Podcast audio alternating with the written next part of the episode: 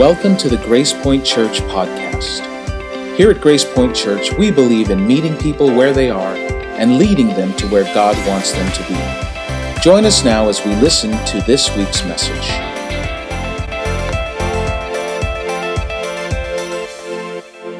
We are in week three of our series, uh, What Would Jesus Undo? And if you have been around, you might have seen um, these bracelets uh, or shirts or bumper stickers that were really, really popular a while back that said WWJD, What Would Jesus Do? And so in this series, we've been kind of taking a little bit of a, a turn on that, on that question, and we've been asking, What would Jesus undo?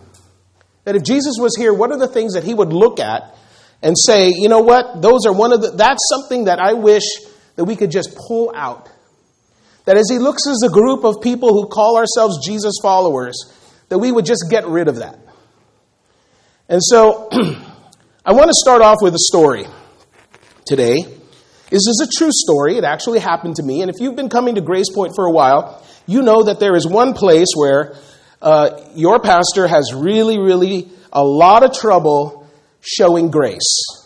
Who knows where that is? Huh? No, not a Costco, but close. Because Costco sometimes is a madhouse. It's when I'm driving. I, I, I just, I, I want to, but it's so hard to show grace when I'm driving in traffic. It's difficult. I struggle with that. Well, there was one day when I was getting onto the freeway. Uh, it's an on ramp by one of the malls nearby. And uh, I'm pretty sure that most of you who are here today, you probably know which one I'm talking about. But you basically come up the on ramp, and, and in order to get onto the freeway, you have to move over a lane because that on ramp, if you stay on it, it's going to exit. So you have to slide over one. So one day I come up the on ramp, and I'm at the flat part where I'm level with the, with the freeway, and I look in my side view mirror and I see a car that's coming up. But I think to myself, it's far enough back and I should be able to move into the lane and, and accelerate and have no problems. So I put my turn signal on as I'm moving into the lane, and I look in my rear view mirror, and I must have just misestimated, um, misunderestimated. That's not a word. I was mistaken on how far this guy, how far back this guy was. And when I looked in my rearview mirror, I mean, he was just coming right up on me and slowed down right behind me, and he just leaned on his horn right behind me. Well, I knew that it was my fault because I moved out into the lane. Although I'm pretty sure he was going way more than 60 miles an hour, but I was the one who moved out in the lane. I made the mistake. So I gave him the international signal of I'm sorry. Put your hand up, kind of do like this. Know, sorry, didn't see you. Well, I thought that would be enough because, you know, this is what men do. We have signals. Well, it's not enough for this guy. So I see him in my rearview mirror slide out into the next lane. And as he's passing me, he leans on his horn again. And I'm thinking, come on, I thought we were going to be bros here. But no, he's on his horn and he gives me back the international symbol of Well, a different international symbol. You know, uh, yeah, it's, uh, you know, uh, peel the banana, read between the lines. You know which one I'm talking about? You know, tell me where God is, I'll show you, and it, here you. Okay, so he's giving me this symbol, this, and as he's screeching by me, and I'm thinking to myself, okay, my daughter always tells me when we're in the car and I'm about to do something stupid, she says, uh, Should you be doing that, Pastor?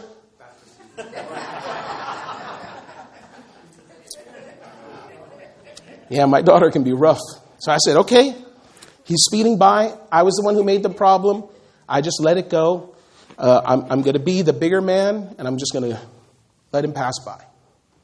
And as he was driving by me, he slides back into the lane where I am, just close enough for me to know that he is doing it intentionally. And I'm thinking, all right, well, I'm in a four cylinder Honda. There's no way I'm going to catch up with this guy. So he, start, he slides in and then he's, he slows down a little bit and then he starts to go forward. And I think to myself, and then I look on the back window of his car, and he has this. Now, do you know what this is? This is, He is greater than I. It's a, a clothing company out of Hawaii. It's a Christian clothing company out of Hawaii. They make shirts and sweats and bracelets and stickers. So this guy has a Christian, he, Jesus, is greater than I sticker on the back of his car. Well, that changes everything because I am a pastor. And I'm thinking now, as a man of God, I have an obligation to tell this guy what he's doing that's wrong. I'm like, okay, hold on now, let's talk. But, alas, Honda, four cylinders, try as I might, I couldn't catch him. I just had to let the guy go. Now, I feel like I shouldn't even have to say this, but if you're a Christian and you have a Christian bumper sticker on your car, please refrain from using the international symbol of Jesus is up there. Because things like that, I think, is one of the things that if Jesus is here and he could undo, those are, that's one of the things that Jesus would undo. And when we ask the question, what would Jesus undo? I think the thing that he would ask us to undo is hypocrisy. That we say something on the outside, but the way that we behave on the inside is completely different. That we would undo this behavior or this attitude where we can act one way when people are around, when we think people are watching us, and be completely different otherwise. In fact, the Pew Research poll recently put out, did a study, 2,000 different people. Uh, and, what, and what they found out was, was that the number one reason that non Christians complain about Christians is because of hypocrisy. That we talk the talk, but we don't walk the walk. And listen, you know, there's this old pastor's joke where, where this guy says, um, you know, the reason I don't go to church is this guy goes up to the pastor and he says, The reason I don't go to church is because there's so many hypocrites. And the pastor asks, uh, answers him and says, Well, why don't you just come on over because we could always use one more? You know, which is funny. I love that one. That's a good one. The problem with it, though, is I think that if we if we leave it there and just laugh at it, that we forget that for a lot of people, that there's real pain that there's real injury that has happened to them, that somewhere in their walk, that there was someone in their life who claimed to be a follower of Jesus but didn't act that way. And some of you have experienced this firsthand. Some of you have, have, been, have had people in your life who called themselves Christian and they've hurt you or they've lied to you. Uh, people that you've looked up to and they've deceived you. And there are people who have walked away completely walked away from the church, and with that, walked away from God because of that. In fact, there's probably some of you who are here today, some of you who are watching us online, and the reason that you're not a Christian is because you've had too many Christians in your life. And you've already seen it, and you don't want to have anything to do with it. And that is a huge problem for us. I, love this quote by the theologian. Uh, his name was Brennan Manning, and he says this He says, The single greatest cause of atheism in the world today is Christians who acknowledge Jesus with their lips, acknowledge Jesus with their lips, then walk out the door and deny him with their lifestyle. That is what an unbelieving, unbelieving world simply finds unbelievable. Now, I have friends who I went to high school with. I have relatives who, if you ask them today, they will tell you that they're an atheist. But you see, they're not an atheist because they read a book and did some research and studied, and they came to the logical conclusion that after I weigh everything, that there is no God. That's not why they became an atheist. Most people who will tell you that they're atheists today, the reason that they became atheists is because they used to be a Christian and someone hurt them. Or someone misrepresented Jesus to them. And the only other option when they walked away from the church and when they walked away from Christians. The only other option was there must not be a God. So today, as we look at what hypocrisy is, the first thing that we have to do is I think we have to define what hypocrisy is not. See, hypocrisy is not the difference between what we do and what we wish we did. It's not the difference between what we do and what we wish we did. See, it's not the difference between I wish that I, I, I, I had done this and I really wanted to do it, but I couldn't do it. It's not, you know, I wish I didn't have any bad thoughts, but they just came into my head, and I didn't want to have them, but they came anyway. I wish that I didn't do this thing. I wish that I had done this thing, and I really did want to do it. I really didn't want to do it, but it just happened. That's not hypocrisy. That really is just us having to live in a, a life in this world where we all do things sometimes that we wish we didn't do. It is really just a result of sin in the world today, sin in life today. That's not what hypocrisy is. Hypocrisy is the gap between what we show other people and who we really are. It's the difference between what we say and how we live. And it's the word that Jesus would use. In fact, when he was talking all throughout the time that was, he was here, the, the Gospels record Jesus and, and how he preached and how he talked to people. And the word that Jesus would use to describe people who were doing these things, who were living one way, but felt inside differently, that had a public persona that was different from their private character, the word that he used was the Greek word hypocrites. That's what that is. Hypocrites. Hypocrites. And hypocrites is a, a word in Greek that means an actor or a stage player or someone who hides behind a mask. In fact, you may have seen, uh, you may have seen um, uh, these uh, Greek plays where they wear these masks. And uh, I had a couple of them made because I couldn't find one that was sufficiently creepy. Um, but this is one of those masks. Looks familiar, right?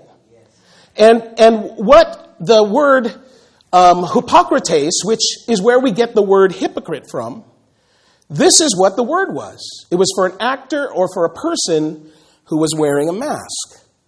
And what Jesus would say over and over again, and what Jesus was always angry about, were people who wore a mask who were something else on the outside than who they really were on the inside.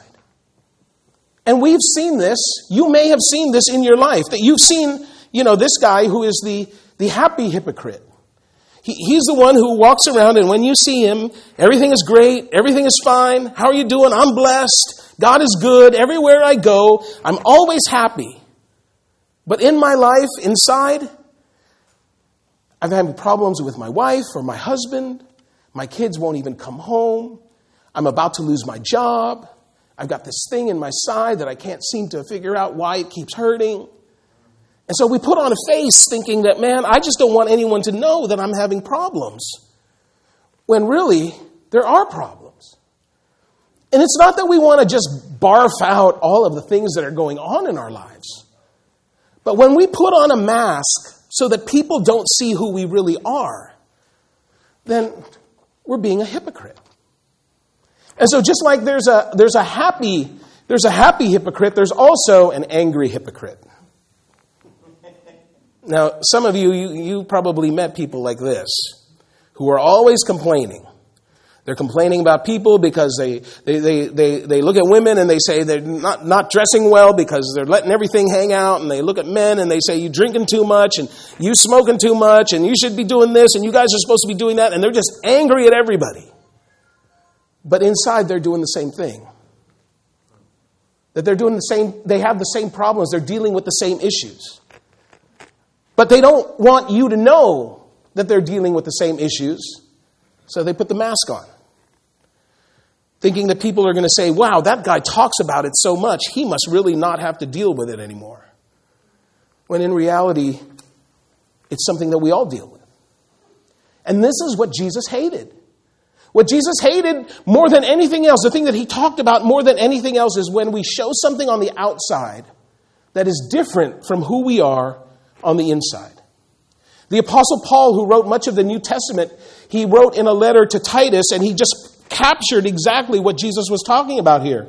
He says, Such people, the, the hypocrites, such people claim they know God, but they deny him by the way they live.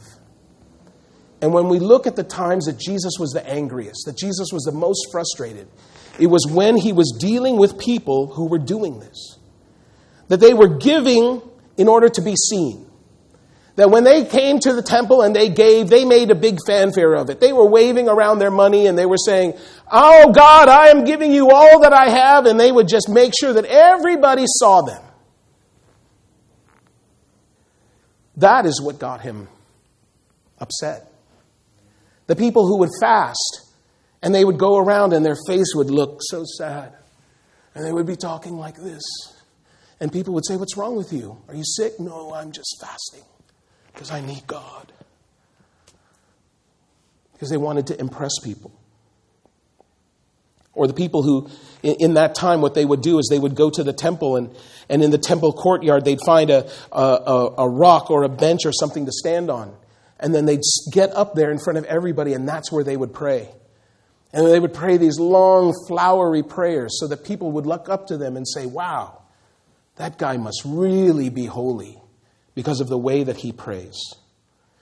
And that is what Jesus hated. When people would criticize other people and they were doing the same thing that they were, that they were criticizing other people for.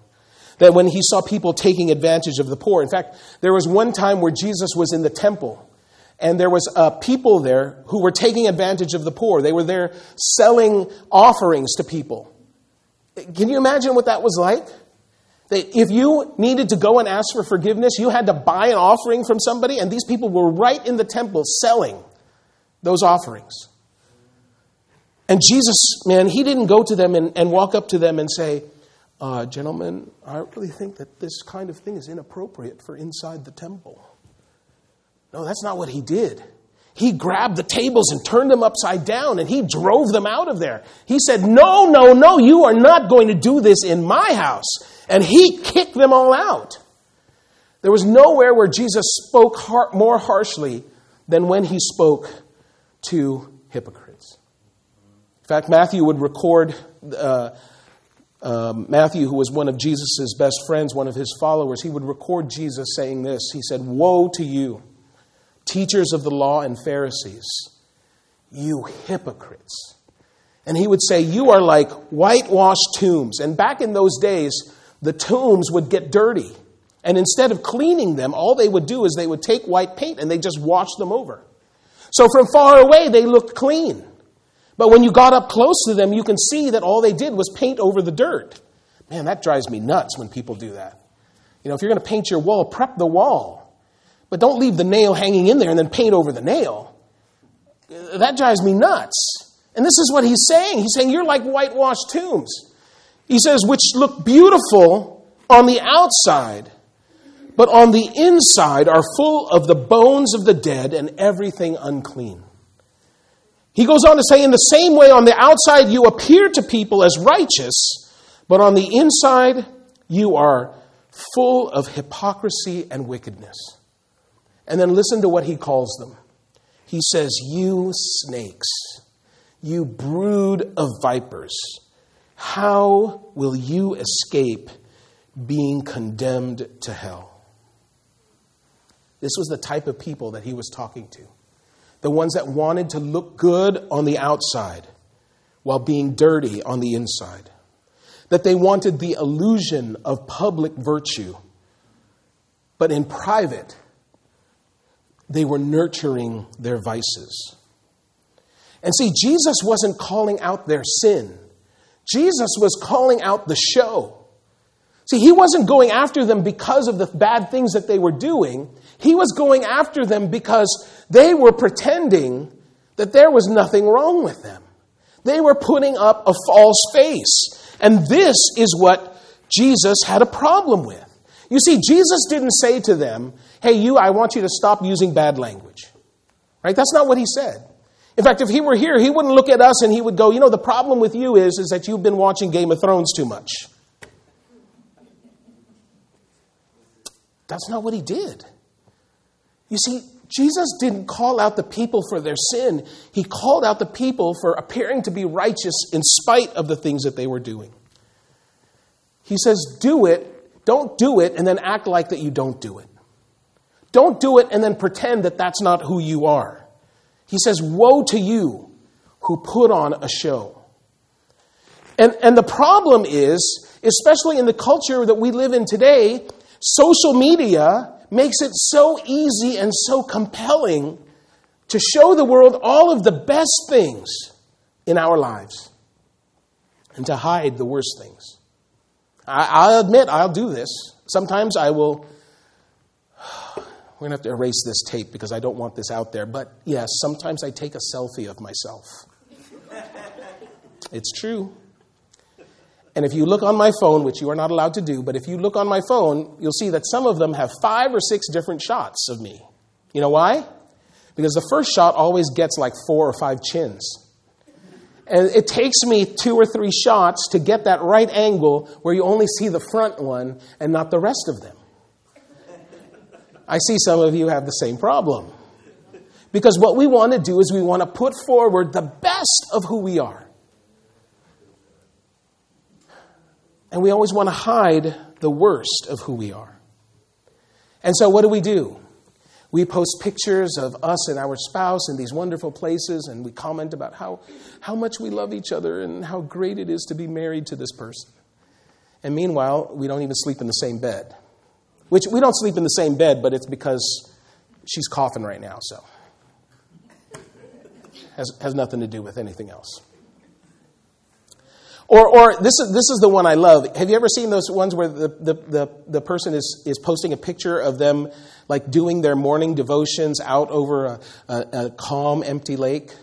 Right? And you see the Bible and you see the, the cup of coffee because you can't have morning devotions without coffee. And it's just this perfect picture. And, and, and, and what they don't tell you is, is that they spent more time trying to get the right shot than they did actually reading the Word.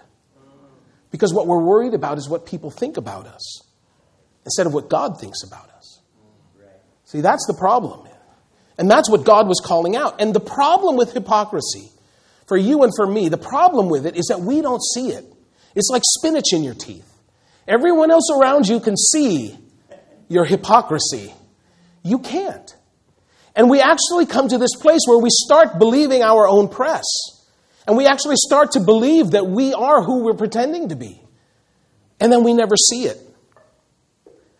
But Jesus tells us that there is hope for the hypocrites. There is hope. And for some of us, that's us. And he's saying there is hope. Look, it, it, Matthew writes this as this is what Jesus is saying Woe to you, teachers of the law and Pharisees, you hypocrites. And then he says something that we all know.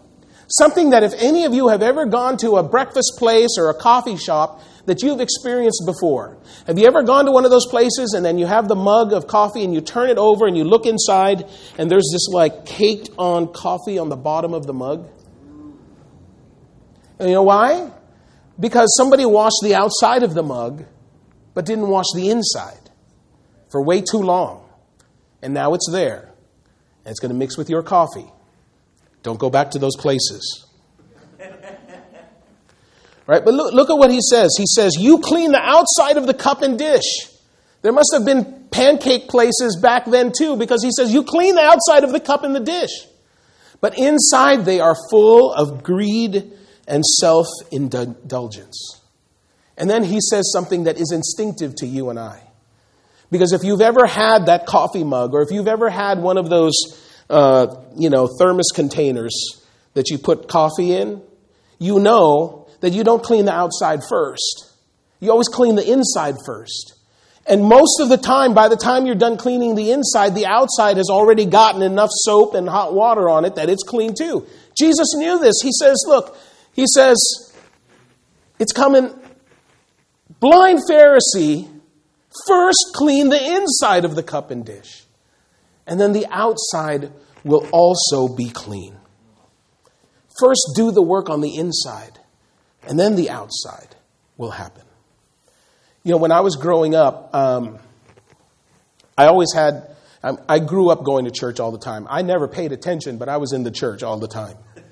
And, and I had pastors, you know, from the time I was a child, I, there's a whole series of pastors who were in my life. And there was always something special about the pastor. Like, even when everyone was dressed casually, he would always be in a suit wherever he went. It was like, I, I, I'm pretty sure that for most of the pastors that I grew up with, that if you went and saw them in bed, that they would be wearing a suit. Because no matter where you go, they've got a suit on, right? And there was always an air about them. There was always something a little bit, you know, special and, and that, that you kind of put them up there. And, and, and I had always thought, especially when I started and went into ministry full time, that I thought, okay, I have to do the same thing, right? I have to have this air, this, they, they call it the pastor's mystique. That you have to have, a, a, a, you know, have to dress a little bit better. You have to, you have to walk around with, you know, like you know everything, and you can never say that you don't have the answer, and you can never say that you've been disappointed by God, and you can never say that you have questions about God. You can never do that if you're a pastor. And then one day, about a year into um, our church here, about a year after we started, uh, God kind of slapped me around a little bit. And He let me realize that I was trying to put on this thing on the outside, and I wasn't thinking about all the things that was going on on the inside. And, and, and, I, and I recognized that I had become a full time pastor, but I was a part time Christian. And there's some of you here today you deal with the same thing. That you're full time in your job, or you're full time as a parent, or you're full time as a student, but really, you're only part time as a Christian. And we look around and, and we, we see that, you know, we can skate by. That people don't know we can skate by on it. And at one point, I had to say to myself that I have to make a decision and I decided that I would rather be an honest sinner than a lying hypocrite. And it's much to the dismay of many of you who have finally realized that this guy is nothing like any other pastor I've ever seen. Because every once in a while a bad word will come out, and every once in a while I'll do something stupid. I know I've let many people down. But instead of trying to hide it, I've decided that, man, this is who I am. You're just going to have to love me just like this. And that same thing is available to all of us. That we have to make a decision, that we have to be honest. So that people can see who we are. So that we're not those kind of Christians who preach grace, but then we pick people apart for the things that they do wrong. That we won't be the kind of Christians who say that we shouldn't care what other people think about us. But we always worry because we're worried about what other people think about us. That we shouldn't love this world more than we love God. Or that our feeling of safety comes from how much money we have instead of the connection that we have with God. Proverbs puts it like this it says, People who conceal their sins will not prosper, but if they confess and turn from them, they will receive mercy. You see, you're only as strong as you are honest. And the great thing, the great thing is that you have nothing to fear when you have nothing to hide. You have nothing to fear when everything is already out there because there's nothing that anyone can hang over you. Jesus has zero tolerance for hypocrisy, but he has unlimited grace for a sinner in need of forgiveness. Zero tolerance if we're going to put on a show, but unlimited grace and unlimited forgiveness for those of us who say, Yes, I can't do it on my own, and I need you. So, what is hypocrisy? Hypocrisy is, is the gap between what we show and who we are. And our goal is, is that we should be doing something to close that gap. And our instinct is that to, in order to close that gap, what we have to do is we have to start doing something. That we try to regulate our behavior. That the way that we close the gap between what we show other people and who we really are is to try to make ourselves more like what we show other people. But the only way to close that gap is Jesus. Is accepting that we will never be able to do anything well enough to close that gap and allow Him to do something in our lives to make that difference. David prayed this prayer in, in Psalms as, as he, was, he was trying to get himself to a place where he would be right with God. He says, Search me, God.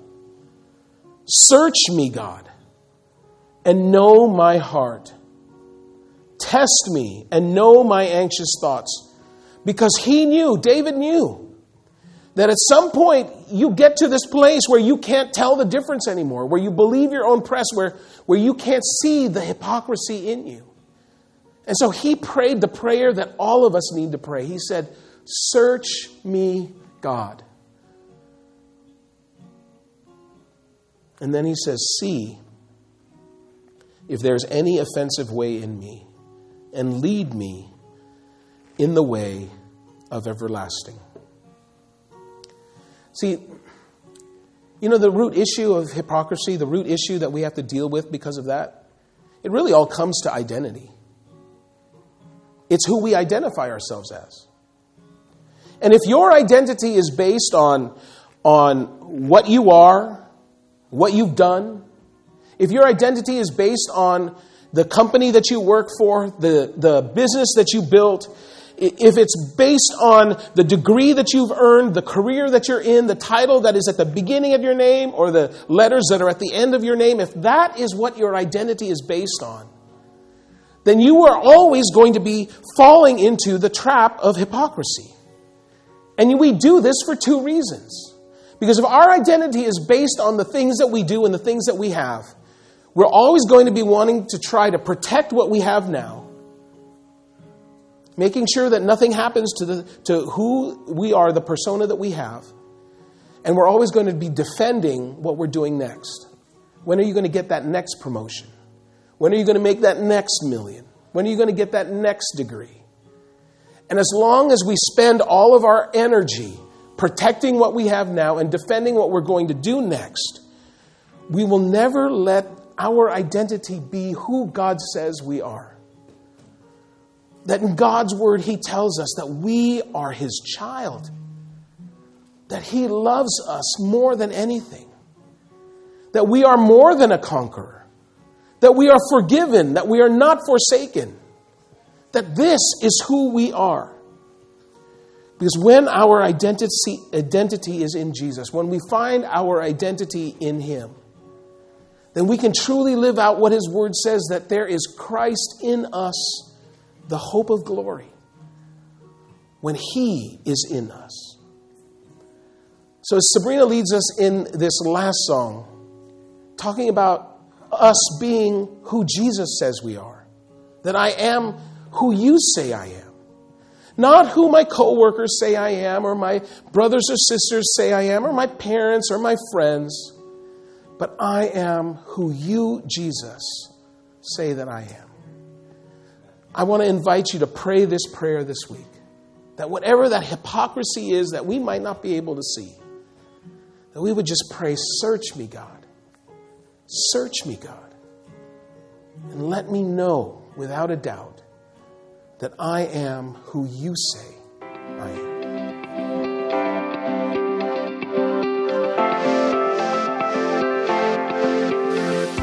Thank you for joining us for this week's message.